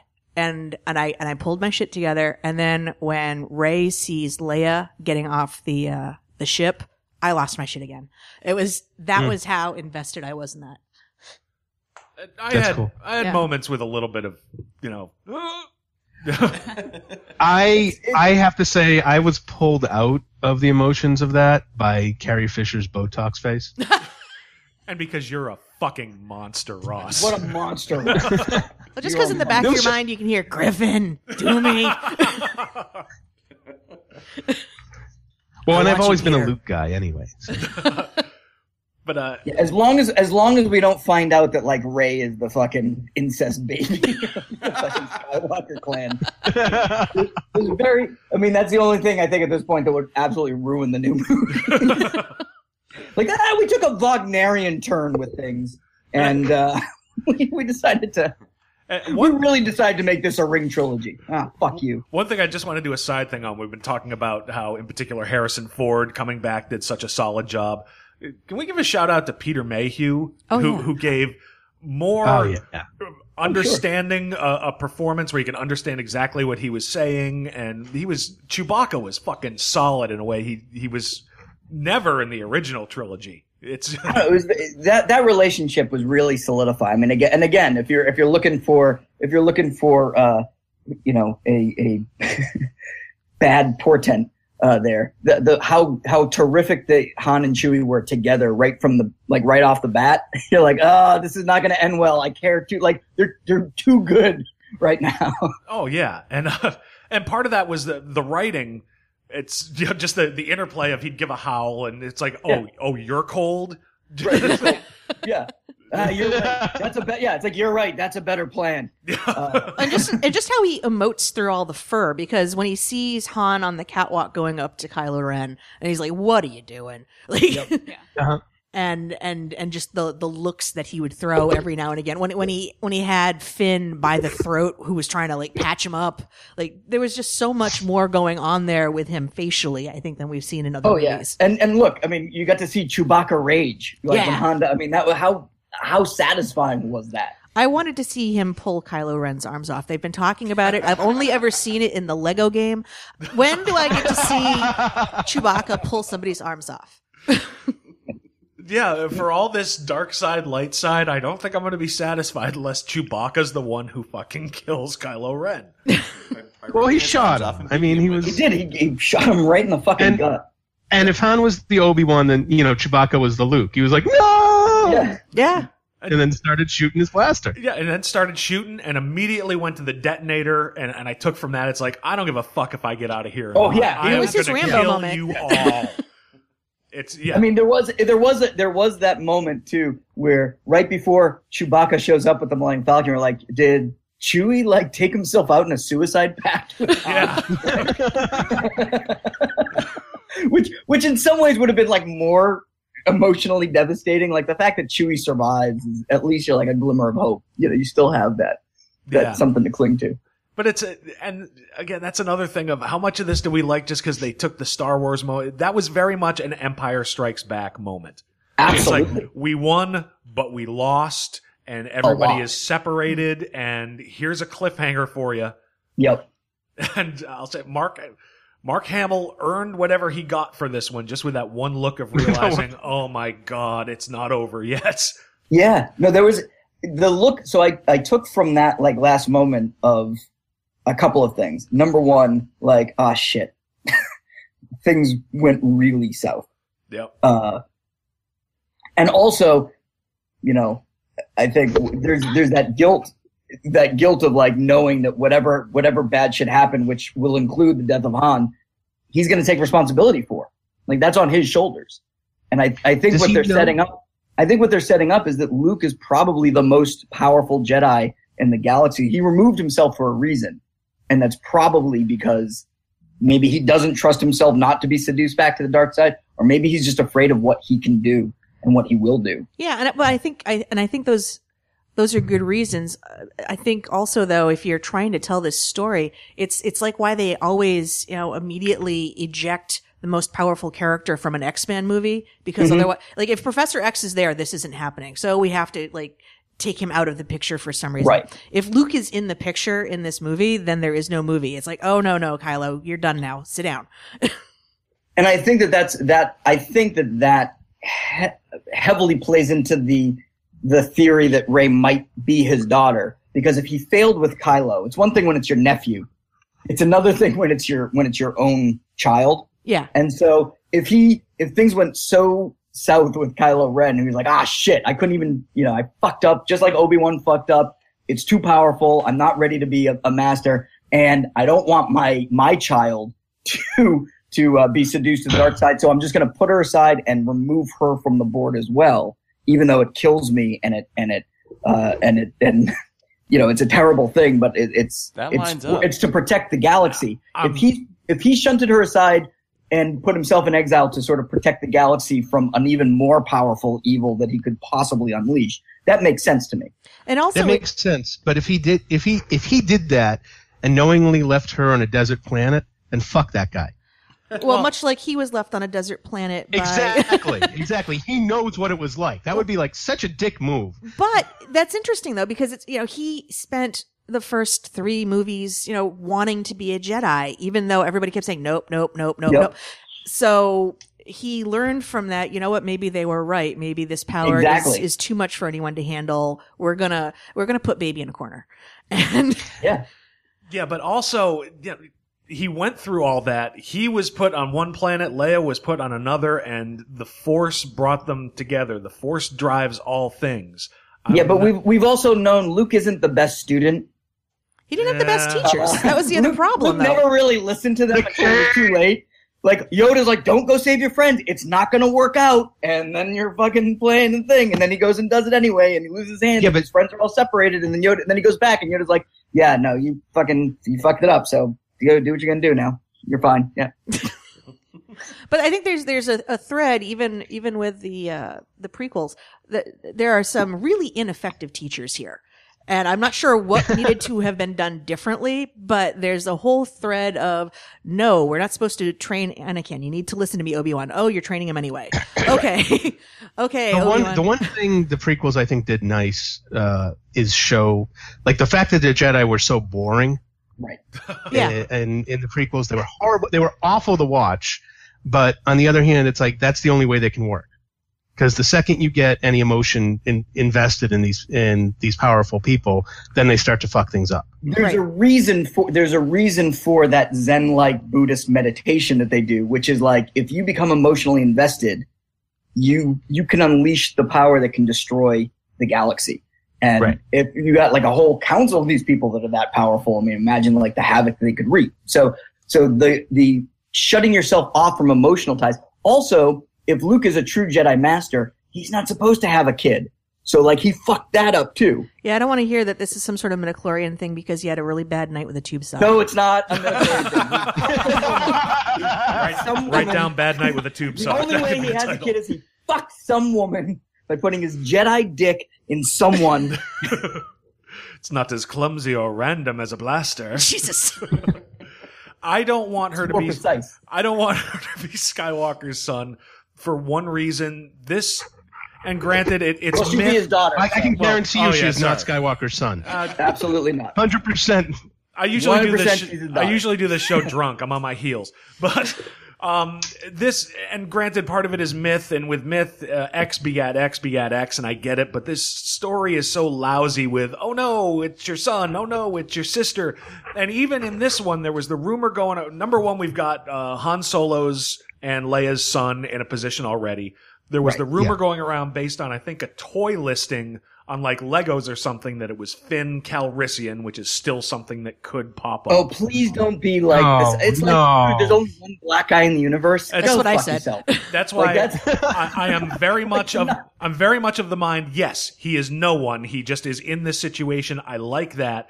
I, I choose to believe. Yeah, with some half racist toy copy editor saying, "Well, he's black. He must be Calrissian." Yeah, exactly. So- and Calrissian I'm- I'm right. has to be the son of fucking Mace Windu. Like that's just racist. Come on, guys. So it's we got too much. uh, We've already had in the first trilogy too many. Oh, it just happened to be relatives coming in together. I don't want to see that in this one. We've already got enough as far as Well, no, I'm see, that's why I like that. It seems like Finn and Poe are completely separate from the whole family blood feud.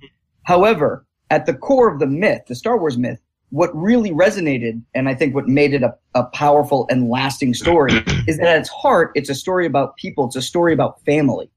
And it's a story about the bad things that happen when you're a bad family. like when you, when you don't do the right thing, when you fuck up, and it's done on this epic scale. So I think the Skywalkers have a long history of either trying to do the right thing and fucking it up, and then they have to go, you know, make up, make amends for what they've done. But there, if you're talking about the greater m- mythic implications of it, there's there's sort of a, I don't know, there's sort of a blood debt on the Skywalker bloodline. Yeah. You know, there is there is original sin there. There is something that has to be the cycle has to be broken. Luke was kind of unable to break that cycle, or if he did momentarily, if he has a daughter, then he's he's he's in in one sense broken the cardinal rule, which is don't have kids. The Skywalkers cannot have children, and both Leia both Leia and Luke do that. I mean, that's an interesting that's an interesting. Uh, I I story. disagree with you on that. I absolutely disagree with you on that. I mean, the if that's because it only if it, it started with Anakin. You Who know what what nowhere. you're saying would only make sense if there were 10, gen- 10 generations of Skywalkers being maybe we can get it right this time and fucking it up. You know, it's it's Anakin, and frankly, Anakin having kids is what saved the galaxy. True. True. Except it's not because he wasn't supposed to have kids. So if you if you buy into the implications of it, the fact that he had a kid in the first place is what fucked up the the galaxy and the universe. And if No, if no, it's no, no, no, Like Luke- if there's a thing of Luke running around that the Skywalker that the Emperor was so keen on killing Skywalker and Vader was so keen on turning him to the dark side, there's got to be something there with like the Skywalker bloodline is really fucking powerful. And if it's not controlled and it's not manipulated in the right way for other people's political purposes, they are the most powerful beings in the galaxy and, Yeah. and completely throw off the balance of power, uh, to, you know, to, to, to tragic results. Which gets I don't know. into I mean, I think, yeah, I mean, I think there's some, I think there's something, I think there's something embedded there. But it gets into also the idea that with with the Jedi training in particular, uh, you have to get them from such a young age to Mm-hmm. indoctrinate and program so that they can learn to control their feelings and emotions. But that also resonates to what they were saying now with how the First Order is training their stormtroopers. Right. And at the end of the day, no matter how young you get someone, there's that element of free will. And if somebody is going to do a thing, they're going to do a thing. Can I can I take us on a quick tangent for a sec? Sure. would that make a good that what you're talking about with the Jedi and and you know the way they train would that make a good side movie? Like would we want to see an older like prequel uh, you know time period side movie where they actually get into it and explain the stuff? Well, the Jedi Yeah, Lucas- Academy. I mean, I, I think some of the books yeah. got into. I think some of the books got into it. I, I think there is an interesting contrast between either either way. You're one extreme or the other, but there's an there's a, a system of indoctrination and an element of brainwashing that goes into whatever side you're fighting for. You have to believe so fully, and so it's like two extremes. And somewhere in the middle is the is the messy part of balance. The balance is messy. Hmm. I think. Uh, I think either side is like perfect order needs uh, perfect order is almost impossible to keep without a fanatical devotion to your belief system. Well, and it, when it comes to the idea of balance, this is why I'm still going to hold on to my my theory that Rey is uh, from the Palpatine bloodline, because balance came for Obi Wan in that he tried to train Anakin, and it was the death of the universe, and Right. then he trained Luke, which was the redemption of the galaxy. And the same thing could happen here if Luke tried to train Ben Solo and threw the force out of balance through a failure in his training, his training of Rey, particularly from a more powerful bloodline that should be leaning toward the dark side the way Skywalker's bloodline was Mhm. in the original trilogy. Then you've got balance again potentially, but you've also got now you've got a seesaw balance that never ends, and that's Right. good news for Disney. Yes, it's the best news for Disney.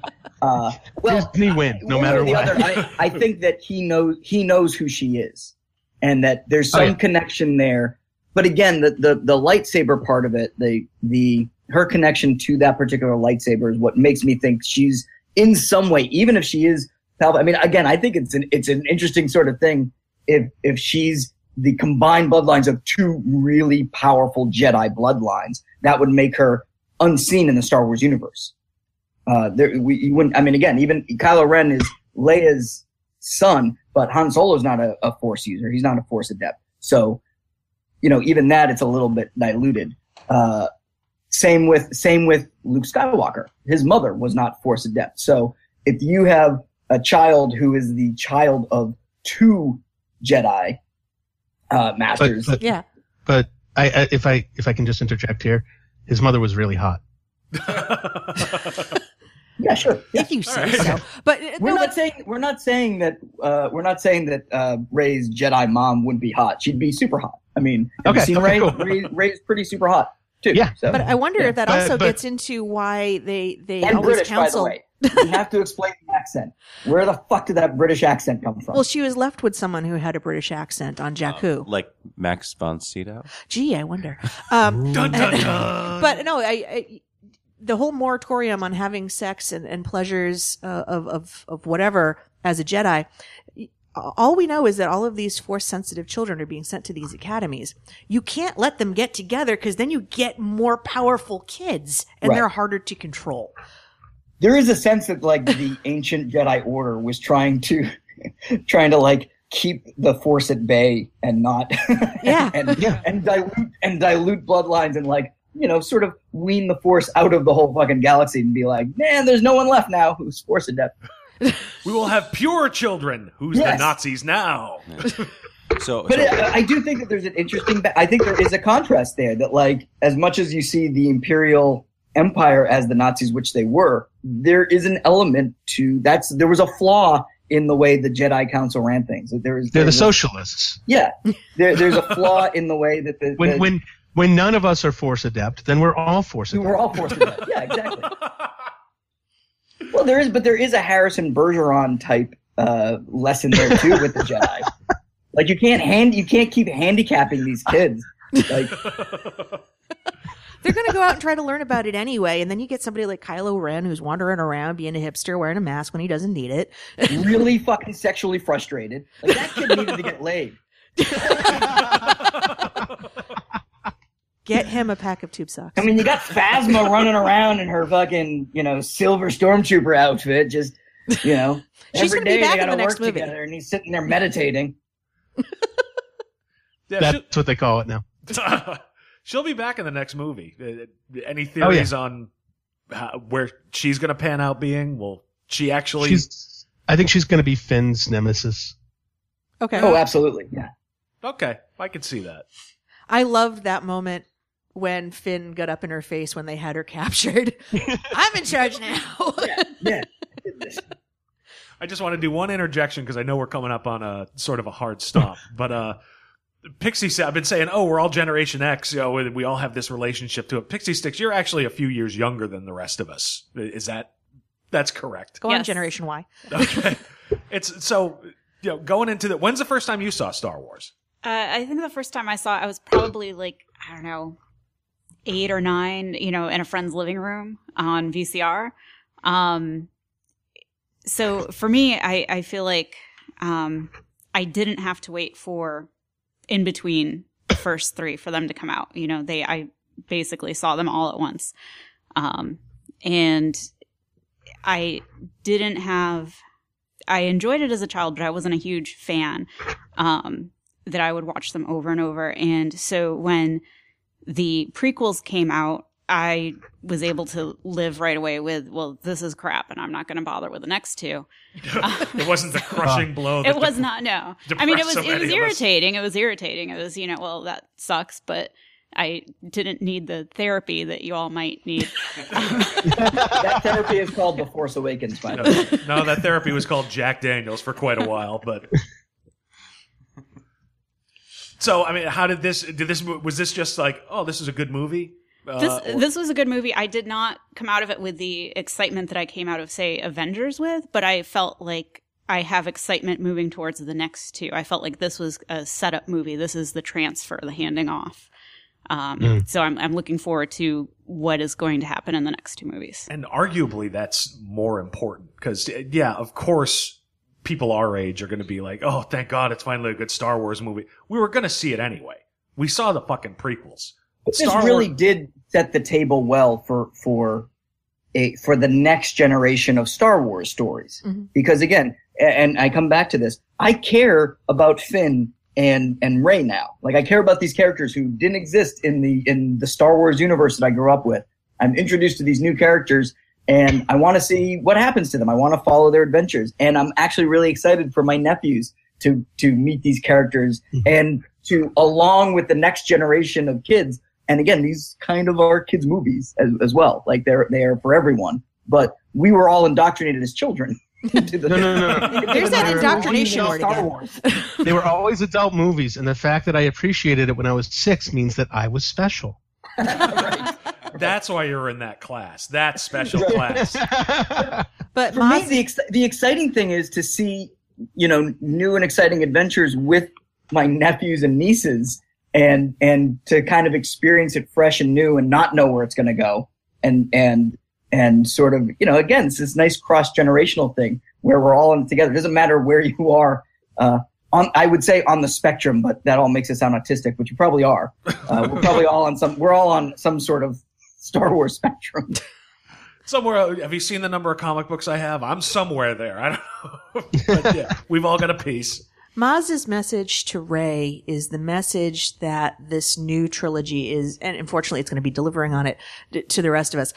The whole like, look forward. Your your future is what you need to be working towards. Put the past behind you. Put the prequels behind us. Um, and and it's true. And she she even says she's new Jedi, which is also intriguing because Mm. this idea that there have been a new breed of Jedi trained, and and it's different than what the old ways taught. So you can have a fucking Jedi, you know, bar owner who's basically like Rick from Casablanca, and and you know, we'll always have Mos Eisley. we'll always have Mos Eisley. It's it's weird. I- I'm now looking forward to Halloween and seeing kids dressed as these characters. Whereas for a few years we'd get you know little Anakin's and be like, "You piece of shit! You don't even know what you're doing." There was But never, but never forget, Kylo Ren is a piece of shit. Yes. I, Yes. I want to choke Adam Driver out so fucking much. and not just because he's on girls. I mean, it was it was the perfect casting because the second he removed that mask, I just wanted to fucking punch him. He does have a punchable face. Very he does. It's like, oh no, no! I, I want to cut your hair. I just, oh, Yeah. But Darth Hipster is in a very appropriate uh, generational bad guy There you for, uh, for a Hipster's new breed of Star Wars title. fan. I just- and uh, it made me want to channel John Lovett's haircut. I just, But it's I it, and I really hope You I'm right that he actually know. turns into. Say again, Ross. I, I just I hope I'm right that he actually turns into like a good villain that you know deserves the the status he has. I yeah. think they're definitely working toward that because again, if anything, you, what you really saw was whatever he becomes, you saw the origin of this menace that will, uh, you know, be more than just a phantom. Hopefully, and I, I want, I want them to be careful with any backstory because if they do flashbacks, eh, they've, they've got a good thing right now. And if they do flashbacks to try to flesh out what happened with Ren and Luke before, um, I don't want to see the flashback. You can, Yeah. you can, Let- you can allude, you can allude to it all you want. I don't want to. I don't want like a weird, choppy, fucking film noir flashback sequence. Right, and and Oh, that but- was where the flashbacks in this movie movie made me a little nervous. It's like, uh, k- Uh, but then we got Rian Johnson doing the next one, who did Brick, which is all neo noir. Maybe we'll get the flashbacks. Yeah. Uh, I mean, again, I don't mind a different feel for it, but I think that it's important not to. I, I think that there there is, on an aesthetic level, anytime they've like tried to do like flashback to something, it's like never it never pans out. So let our let our imagination fill in fill in the gaps there. Uh, yeah. Let the characters deal in the present of their you know of their time, uh, and and let us build in the the backstory. Yeah. I, I did not like the thing that you know the flashbacks when she picked up the lightsaber. Yeah, it was, it was a weak part of the It movie. was it was Yeah. too much magic for me. As it's too Lord of the the Rings. Like that's where that Yes. and and Yes. Snoke. It was too Lord of the Rings, Yeah. where it's just like, oh, we're imbuing these totems with like magical properties now that they never had before. Like let's let's also be honest, like, uh, and and we can get into the whole like Finn can use a lightsaber. I guess anyone can use a lightsaber. Um, that doesn't make that doesn't mean that you're going to be. It doesn't mean that you're going to be good at it. Finn but should have whole lost idea a of like the lightsaber is least. calling to you. There's got to be something with that's the force. I mean, Yeah. you know, that's that's like the move from the force is this mystical uh, energy that binds the universe together versus like this is a fucking you know this is our crucifix and it has all the power. Like that's a vampire movie. You know what I mean? Like I don't I don't want them to start being like the the Millennium Falcon is a magic totem and you can talk to Han through the circuits. Like I don't want to fucking I don't want that to happen. would, would you rather? You know what I mean? Like it's a very fine line between like, oh, I can talk to the past through this lightsaber. Let me just call up and wear it. That's Like, wizard. um, would you rather? Would you rather it be more eh, brought into the, the realm of magic and mysticism, or would you rather go back to the little fucking midichlorian I want biology it to go back bullshit? to Yoda. Neither. Okay? I want to go back to fucking Yoda, where he's just like, oh, I don't know what this thing is. Do you? Yeah, okay, look, I'm gonna fucking lift a fucking X-wing out of a swamp. Holy shit, you can lift giant things. Yeah, that's great, and I can meditate, and I can see visions. You know, the future or the past, but I'm not seeing like little fucking snippets of like bad flashbacks and children crying. I don't want a flashback to Anakin chopping off kids' heads. I put that behind me. I want a ten minute mon- I want a, I want a ten I'm minute montage in the next movie I don't want to see any fucking glimpses of the fucking prequels. I don't want to know about fucking all the children that were murdered at Luke's Jedi Academy. All right, do, do you want to see Rey have to carry Luke around on her back though for a good ten minutes because I kind of want that. I mean, that's fine. I'm cool with that. Uh, Darth Vader betrayed and murdered your father was fine. You know, sand is in my butt crack and I don't like it. We don't need that. So That's right. I don't. Yeah, exactly. I don't want to see. I don't want to see how Luke's lightsaber was carried through someone's ass for for ten years to keep it safe. Oh wait, that's a different movie. All right, but I think we need to wrap this up for because I know uh, Ross, you have a hard stop, and uh, yeah, the furnace right outside our studio just started up, so this is about to become interminable in a few minutes. So, any last thought? We all liked it. We're all looking forward to the next one. Any last thoughts Oh we got? God, yes. Loved it. Looking forward to the next one, but again with a s still a little bit of trepidation because Rian Johnson did not do a great job in Looper with flashing forward and back. So I don't want him to do that to this movie, too. Yeah, I'm uh, I'm gonna be opt- I'm gonna be optimistic, uh, cautiously optimistic, but I think this is all about. Uh, I- I'm really excited to see where it goes. I think that they've they've set a fantastic foundation, and I hope they uh, I hope they continue building upon it. Yeah, as long as they they kind of keep going on the path they are. The one thing I we we got to touch on that I didn't like was I felt like the nods, like "Hey kids, this is Star Wars," got a little overwhelming at the end. That last scene. Oh, all right, we're gonna fly down another fucking trench to blow up a, a bigger Death Star. I was like, okay, come on, let's let's move on. We you've established, yes, we're in Star Wars. You're doing, you're doing great, but let's let's come up with some new That didn't shit bother me.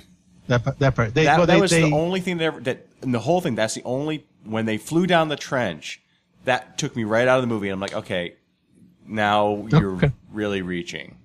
There, there was a little, The, um, there was a little fan service. I don't think we needed. It's like, oh, oh, the remote that Luke trained with, and let's throw that aside. And oh, look, the monster chest, that's still there. And The monster chest, Yeah, I mean, again, there's but but those things, you know, I think that they were fourteen terms- parsecs. Yes, yeah, yeah, exactly. 14 parsecs. When was the last time you ever helped? And don't say the Death Star. Right. You know, that, that Yeah. type of stuff. But I thought, I, I didn't mind that. I, I do agree with Ross. I thought the last maybe 10 minutes of the movie was very rushed in terms of like, they accomplished so much and they're like, now we got to get her to Luke. And like, so quick, quick, quick, quick, quick. Uh, that part, I hope, I hope in the next ones they're able to take a little more time and, and also trust that we don't have to see everything. I thought this movie did a really good job of setting up some future mysteries, and they didn't reveal everything. They didn't give us everything we wanted to know, uh, you know, right off the bat. So I hope the next ones they they can take a little bit more time and and really flesh it out. And and again, I hope that that third act of the next movie is something we haven't seen before. Yes. absolutely. Agree. All right. Maybe Anything else? fly into Kylo the Ren is a piece of shit. That's as good a Once place. more with feeling. Good a place to wrap it up as any. Children to death. All right. So Thanks so much, guys. Well, thank you. Well, let, let me do the close out here. Yeah, the, the usual. uh, yeah, don't know uh, where you, the listener, have found this show, but you can always find us at our home website, crisisoninfinitemidlives.com.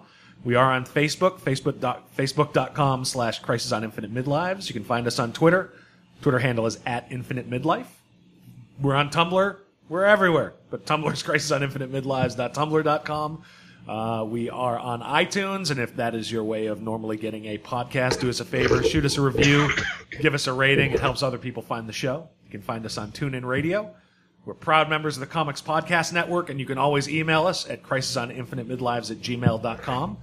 So, Trebuchet, Pixie Sticks, Ross, Benari, thanks again. This is a really fun conversation. I'm really glad that we could do this. And uh, this has been episode what, what 95, Episode 95 of the Crisis on Infinite Midlife show. I'm Rob. I'm Amanda. Thank you for listening, and er, May the force be with you, always. And also with you. and may the furnace shut the fuck up. God damn. Are you on Tinder too? Why is everyone always swiping left?